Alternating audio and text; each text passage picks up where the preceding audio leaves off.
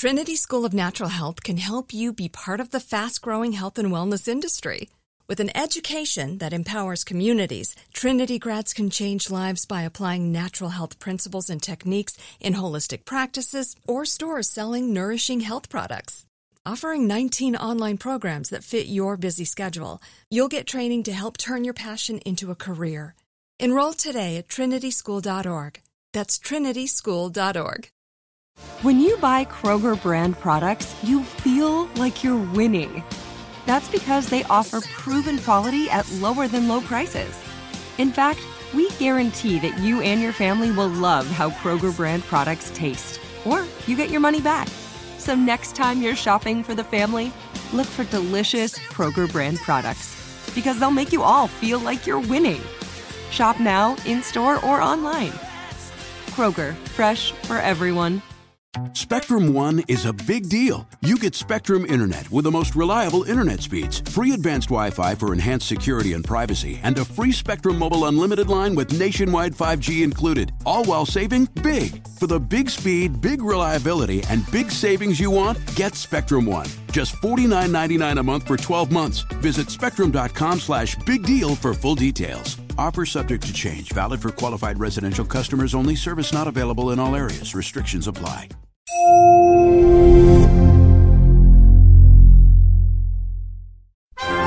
Lessons from the world's top professors. Anytime, anyplace. World history examined and science explained. This is One Day University. Welcome.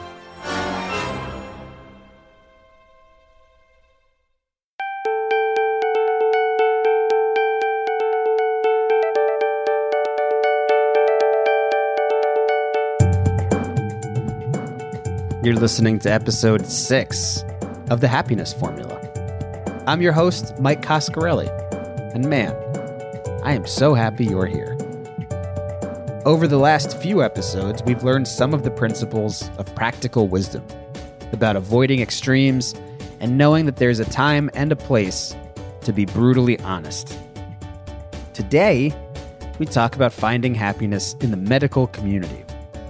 Barry takes us to a place where doctors treat their patients like their own children, using skills outside of medical school. And I gotta tell you, the results of their work are gonna amaze you. Anyway, let's get started.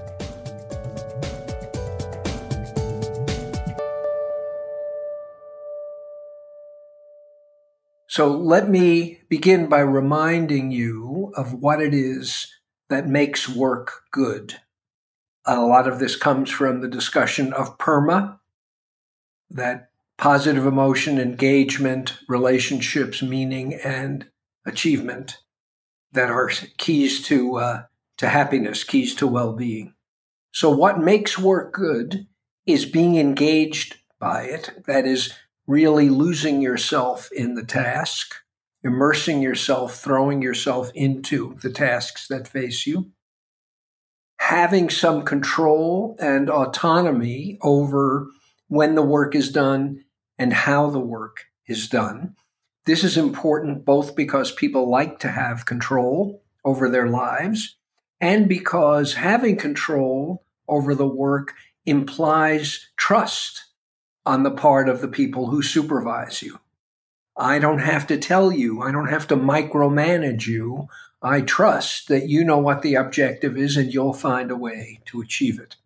Meaning, being able to say at the end of a day that you've accomplished something that has some positive effect on the world. Relations with other people, social relations, and that can be coworkers or it can be customers and clients. Good relations with the people you work with and the people you work for are major contributors to satisfaction with work. Accomplishing something, actually feel like there's an achievement at the end of the day or at the end of the week that you can be proud of. And challenge. Achievements are nice, but they're not so nice when they're kind of trivial, when anyone could do it if it requires overcoming obstacles and learning new things, then it feels much more significant and much more rewarding. So, all of these features of work when work is good overlap substantially with the components of PERMA that uh, we talked about earlier. And so let me give you an example of wisdom at work. And I think this is an example that is really of profound importance in modern industrial affluent societies like the US.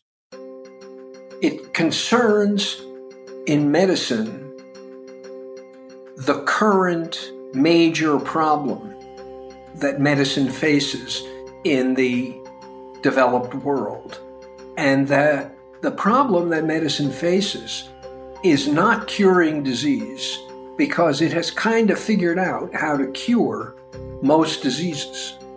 Instead, the problem medicine faces is in managing diseases that can't be cured, managing hypertension, managing diabetes, managing obesity. You know, you're living with this as a patient, and the question is what can be done by the doctor and what can be done by you to make this chronic condition tolerable uh, so it's not a th- serious threat to your longevity. And the thing to notice about chronic conditions is that there are real limits to what doctors can do because, for the most part, managing chronic conditions requires active participation from the patient. And often it requires active participation doing things that patients find difficult to do. So here's an example. This concerns a middle aged woman named Vibha Gandhi, who was at the Special Care Center in Atlantic City she wouldn't be there if she were simply suffering from a sore throat or the flu or had broken a bone that she needed set.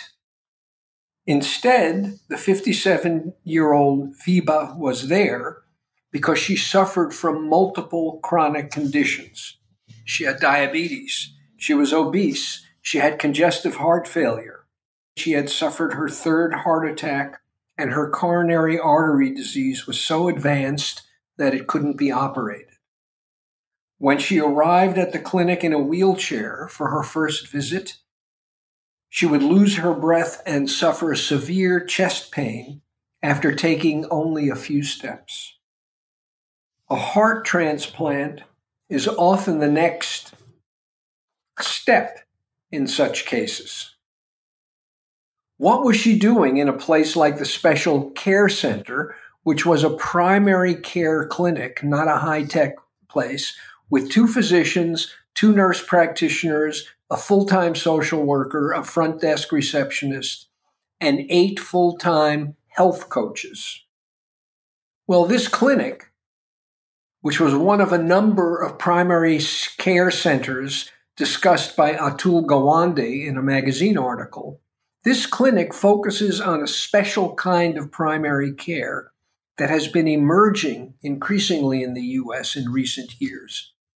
These centers aim to provide an alternative to hospital emergency rooms for patients with complex medical conditions and few economic resources, patients who often incur some of the highest costs in America's healthcare system. Emergency rooms might be just the thing if you're hit by a car but they're not adequate for patients with complex chronic problems. The 40 year old with drug and alcohol addiction, the 84 year old with advanced Alzheimer's disease and pneumonia, the 60 year old with heart failure, obesity, gout, and a bad memory for keeping track of his 11 medications, and a half dozen specialists, each recommending different tests and procedures. Uh, it's like arriving at a major construction project with nothing but a screwdriver and a crane. In other words, emergency rooms are not the place, the right place for treating these kind of chronic conditions. Anyway, Vibha Gandhi credits this clinic for her great health improvement. She still has a purse full of medications for her fragile condition But a year and a half after becoming a clinic patient, she's out of her wheelchair. She can walk a quarter of a mile at a time with her walker. I didn't think I would live this long, she said. I didn't want to live. But she had her husband, Bharat, credit changes in diet, exercise, strict monitoring of her diabetes, and subtle medication adjustments. In interviewing her, Gawande wanted to know why she didn't follow such standard advice after her first two heart attacks. What made the difference this time? He wanted to know. Vibha said, Jayashree, naming the health coach who had previously worked at Dunkin' Donuts, but who speaks the same Indian language that she does. Jayashree pushes her and she listens to her only and not to me. Why do you listen to Jayashree? Gawande asked. Because she talks like my mother, Vibha said. The Special Care Center in Atlantic City was organized by Rushika Fernandopulle, a young Harvard internist. Fernandopulle carefully tracked the statistics of the 1,200 patients who used the clinic. After 12 months in the program, he found their emergency room visits and hospital admissions were reduced by more than 40%. Surgical procedures were down by a quarter. The patients were also much healthier. Among 500 patients with high blood pressure, only two had poor blood pressure control. Patients with high cholesterol had, on average, a 50 point drop in their cholesterol levels.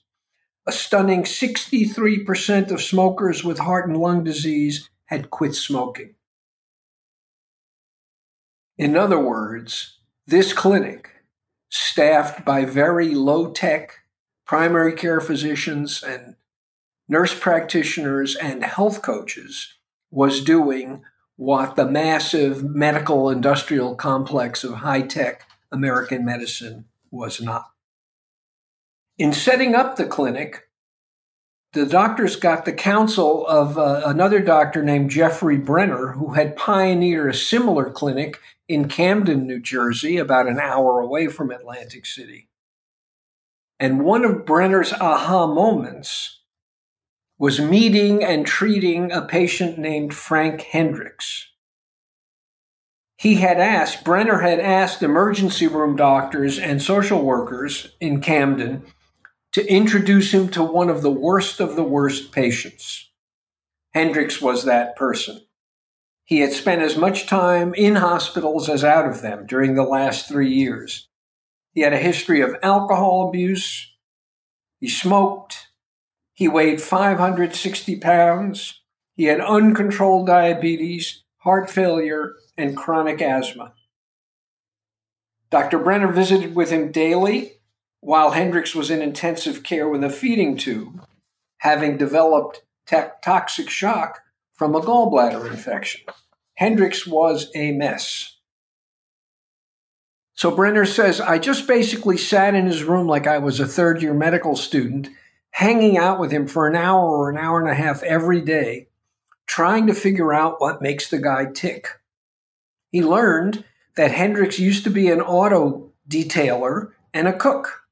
He had a longtime girlfriend and two children, now grown.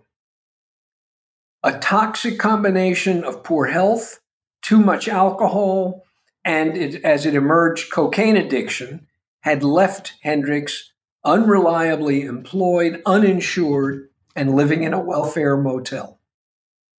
He had no regular set of doctors, and he had almost no prospects for turning his health around. Hendricks recovered enough to be discharged from the hospital after a few months, but his life was just another hospitalization waiting to happen. And Brenner, Dr. Brenner tried to figure out what he could do to help. He followed Hendricks closely enough to spot serious problems emerging. He double checked that the plans and the prescriptions from specialists actually fit together. He sorted things out by phone when they didn't. He teamed up with a nurse practitioner who made home visits to check blood pressure and blood sugar levels and to make sure that Hendricks was taking his medications. Brenner also went beyond what you might call the usual doctor stuff to address some of the conditions that made Hendricks' health issues worse. He teamed up with a social worker to help Hendricks get disability insurance so he could afford a stable place to stay instead of the chaos of welfare hotels, and thus to enable Hendricks to have access to a consistent group of physicians who would know him and his case. They got Hendricks to go back to Alcoholics Anonymous. They urged him to start cooking his own food and to return to church. He described himself as a devout Christian. The aim was to fight Hendricks' helplessness by finding some sources of stability and value in his life. He had given up. Can you imagine being in a hospital for that long? What that does to you? Brenner wondered. Now, a few years after Brenner started treating Hendricks, he found Hendricks had not had a drink for a year, had not had cocaine for two years, had quit smoking three years ago, he was living with his girlfriend in a safer neighborhood. He was going to church. He was weathering various family crises. He had started cooking his own meals. His diabetes and congestive heart failure were under much better control. He'd lost 220 pounds, which meant, among other things, that if he fell, he'd be able to pick himself up rather than having to call for an ambulance. Brenner said working with him didn't feel any different from working with any patient on smoking, bad diet, and not exercising, working on any particular rut that someone has gotten into. People are people and they get into situations they don't necessarily plan on. My philosophy about primary care is that the only person who has changed anyone's life is their mother. The reason is that she cares about them and she says the same simple thing over and over again.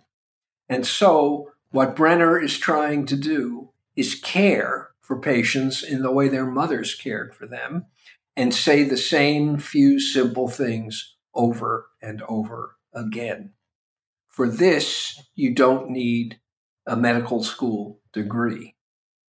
For this, you need empathy, good listening, and real concern for the welfare of patients. The thing about this kind of care, the thing about the care that mothers and fathers provide to their children, is that it's what, it's what might be called high touch care. Lots of personal attention provided by a caretaker. Parents provide high touch care without even thinking about it. For doctors, it's a deliberate decision and one for which they have had extremely little preparation.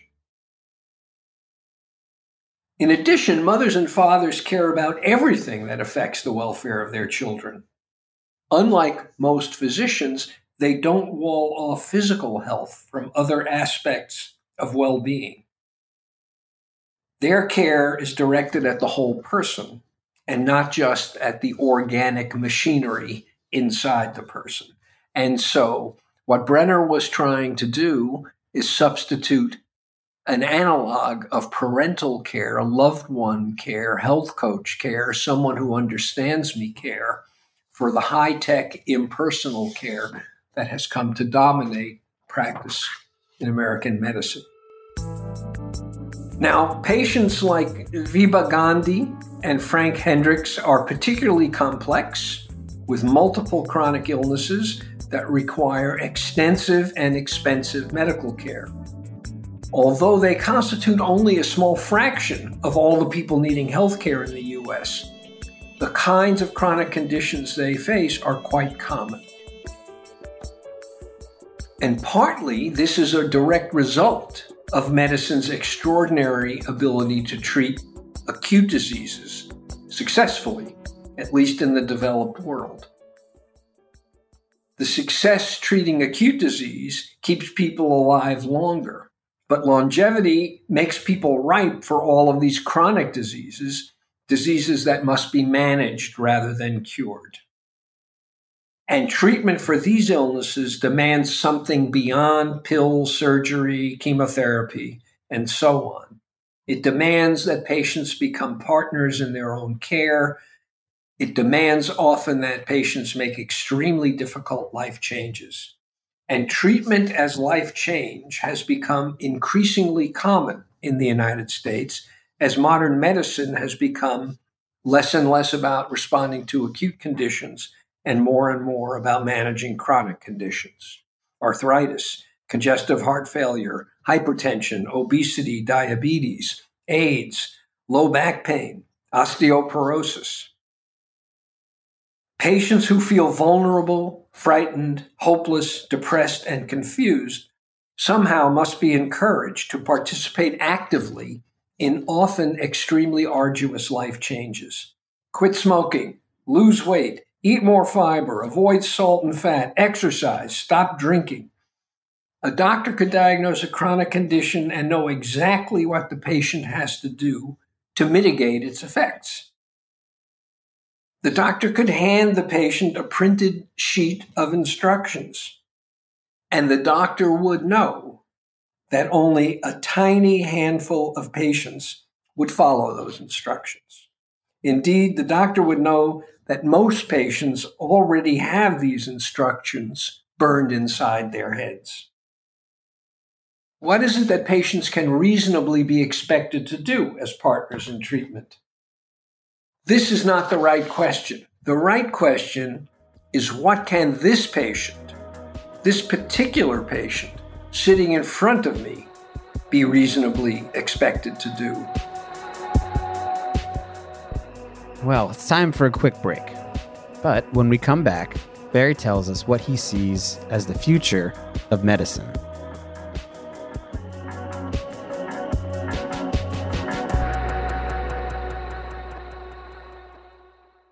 AI might be the most important new computer technology ever. It's storming every industry, and literally billions of dollars are being invested. So buckle up. The problem is that AI needs a lot of speed and processing power. So, how do you compete without costs spiraling out of control? It's time to upgrade to the next generation of the cloud Oracle Cloud Infrastructure, or OCI. OCI is a single platform for your infrastructure, database, application development, and AI needs. OCI has four to eight times the bandwidth of other clouds, offers one consistent price instead of variable regional pricing, and of course, nobody does data better than Oracle. So now you can train your AI models at twice the speed and less than half the cost of other clouds. If you want to do more and spend less like Uber, 8x8, and Databricks Mosaic, take a free test drive of OCI at oracle.com slash strategic. That's oracle.com slash strategic. oracle.com slash strategic. Trinity School of Natural Health can help you be part of the fast-growing health and wellness industry. With an education that empowers communities, Trinity grads can change lives by applying natural health principles and techniques in holistic practices or stores selling nourishing health products. Offering 19 online programs that fit your busy schedule, you'll get training to help turn your passion into a career. Enroll today at trinityschool.org. That's trinityschool.org. You can work from the road while turning your vehicle into a powerful high-speed data Wi-Fi hotspot with AT&T in-car Wi-Fi. On a network that covers more roads than any other carrier. Connect up to 10 devices and stream conference calls. Finish up that presentation or answer last-minute emails. Go to att.com slash in-car Wi-Fi to see if you're eligible for a free trial today. Based on independent third-party data, always pay careful attention to the road and don't drive distracted. Wi-Fi hotspot intended for passenger use only when vehicle is in operation. Compatible device and vehicle required.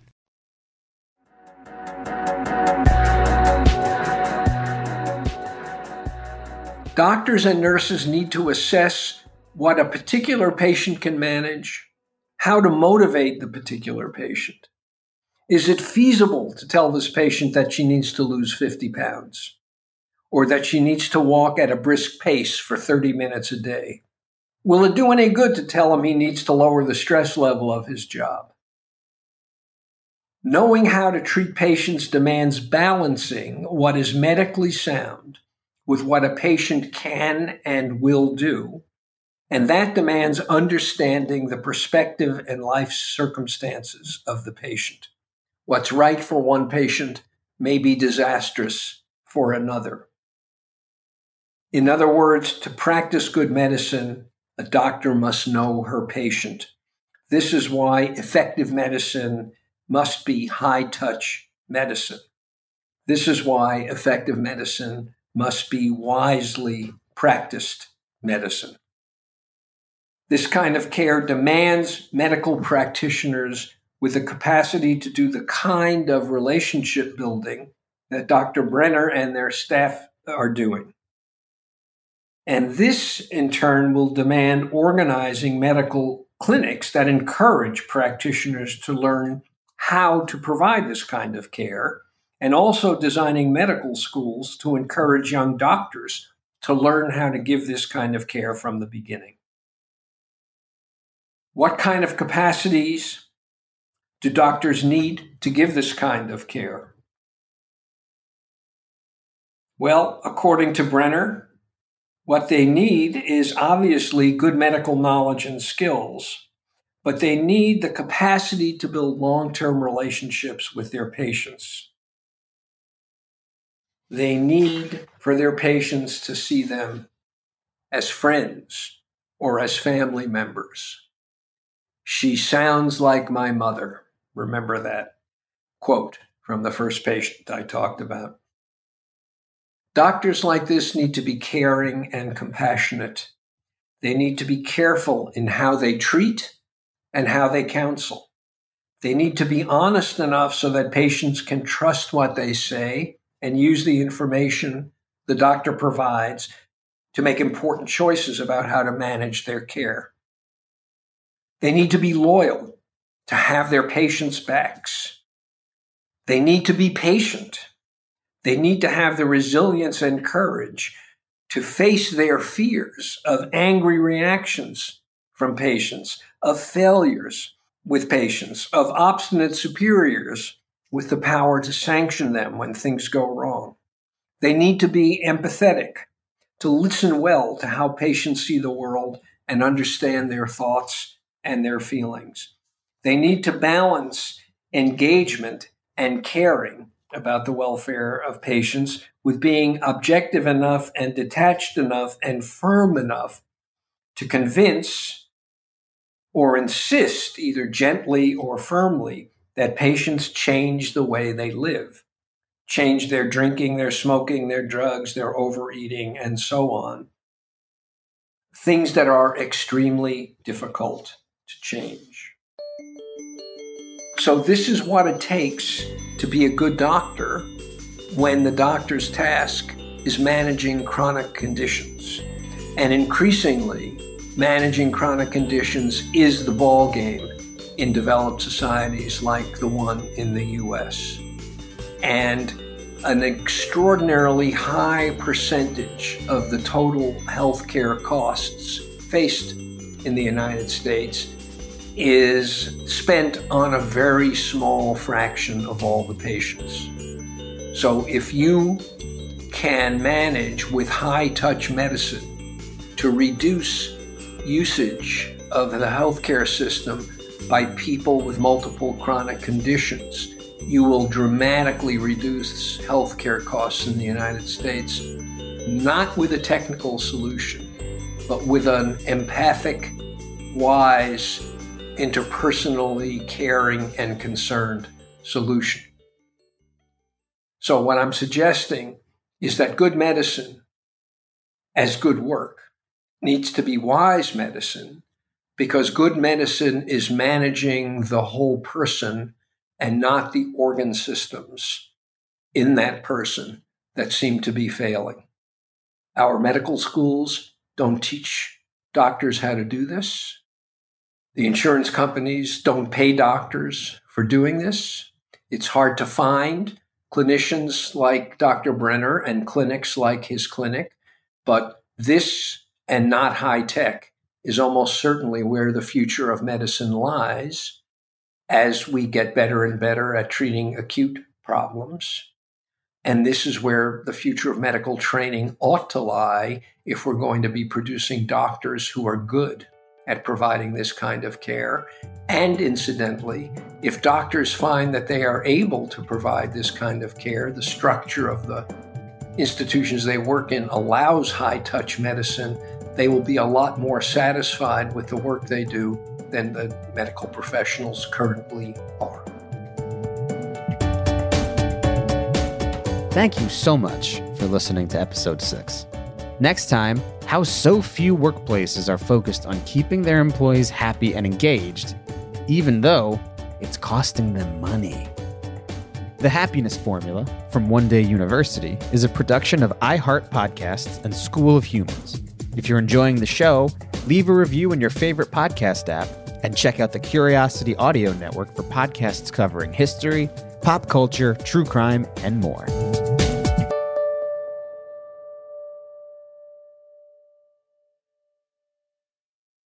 This is Amy Brown from Four Things with Amy Brown. Today, Healthier is happening at CVS Health in more ways than you've ever seen.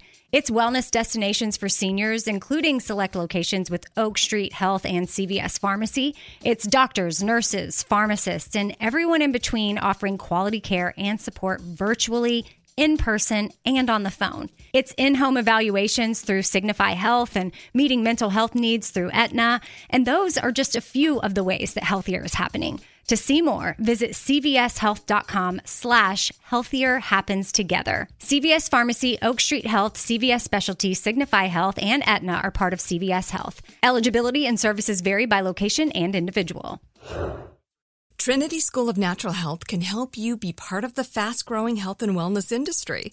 With an education that empowers communities, Trinity grads can change lives by applying natural health principles and techniques in holistic practices or stores selling nourishing health products. Offering 19 online programs that fit your busy schedule, you'll get training to help turn your passion into a career. Enroll today at trinityschool.org. That's trinityschool.org. You never want to find yourself out on the water fishing without the essentials. So it's best to always pack a Columbia PFG Solar Stream Elite hoodie to protect against the sun. I mean, it provides great protection and it's really breathable so you don't get hot. That's a win-win. Columbia PFG has a lot of great gear, so before you head out on the water, head over to Columbia.com slash PFG to shop their performance fishing gear.